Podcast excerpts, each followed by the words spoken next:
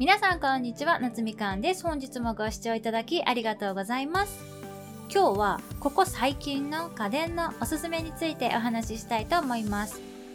昨年からやっぱり家にいる時間が皆さん長くなったと思うんですけれども、私ももちろんそうでして、特に昨年の春は家にある大物を買い替える機会がね、多かったんです。やっぱり家に長時間いると家にあるものがもう気になっちゃうというかもっといいものが使いたいって思うようになりまして家にいる時間のクオリティを上げるために家電を買い替えたりワークチェアを買ったりしましたね。でここ1年ですごく使いこなしている家電がありましてそれがホットクックとヘルシオですね。皆さんの中でも調理家電って何かしら使ってる方いらっしゃいますか？私は特にここ数ヶ月はほぼ毎日ヘルシオかホットクック使っています。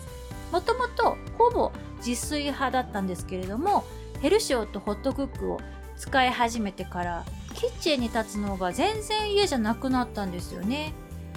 ヘルシオのおすすめはソフト蒸しっていう機能なんですけれども70度とか80度とかちょっと低めの温度で食べ物を蒸すことができる機能です。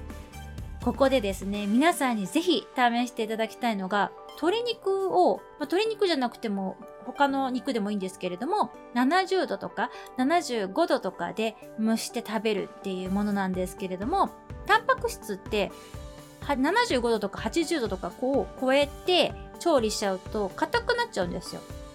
でも60度以下で調理とかしてしまうと食中毒の危険が高まってしまうのでやはりその低温調理っていうのはね家庭でちょっと難しいんですよね。なので私は70度とか75度とかで蒸し上げてそれに塩を振ったり味噌をつけたりして食べるっていうのがすごく気に入っています。普通にフライパンとかで調理した鶏肉よりも柔らかくてすごくジューシーに仕上がるんですよね。なので本当に塩だけとか味噌だけとかでもその肉がねごちそうになります。あとは調理家電のいいところは材料を切って中に入れてボタンを押した後はキッチンから離れられるっていうところですね。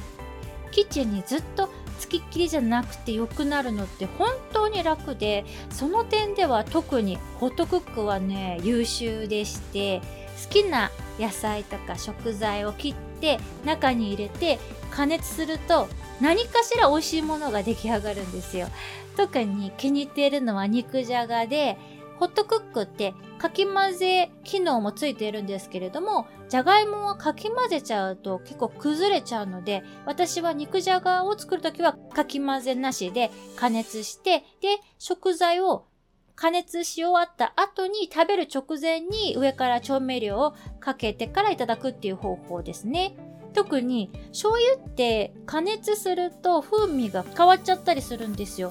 だから食材だけは加熱してで食べる直前に醤油とか塩とかで調味して食べるっていうのがすごくお気に入りの食べ方です。この方法は勝間和代さんのメルマガで教わりました。あとホットクックもヘルシオも庫内に水蒸気が充填充満するので無酸素状態で食材を加熱できるんですね。なので食材が酸化しないんですよ。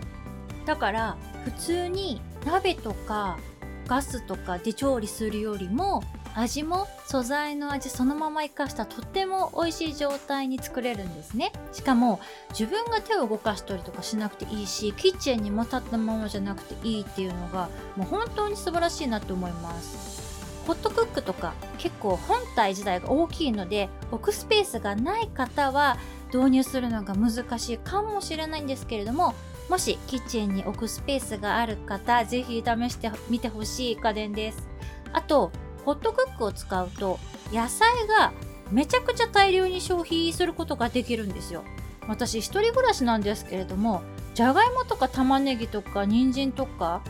農家さんから直接箱買いするくらい食べてますね。椎茸も1キロ単位で箱買いしています。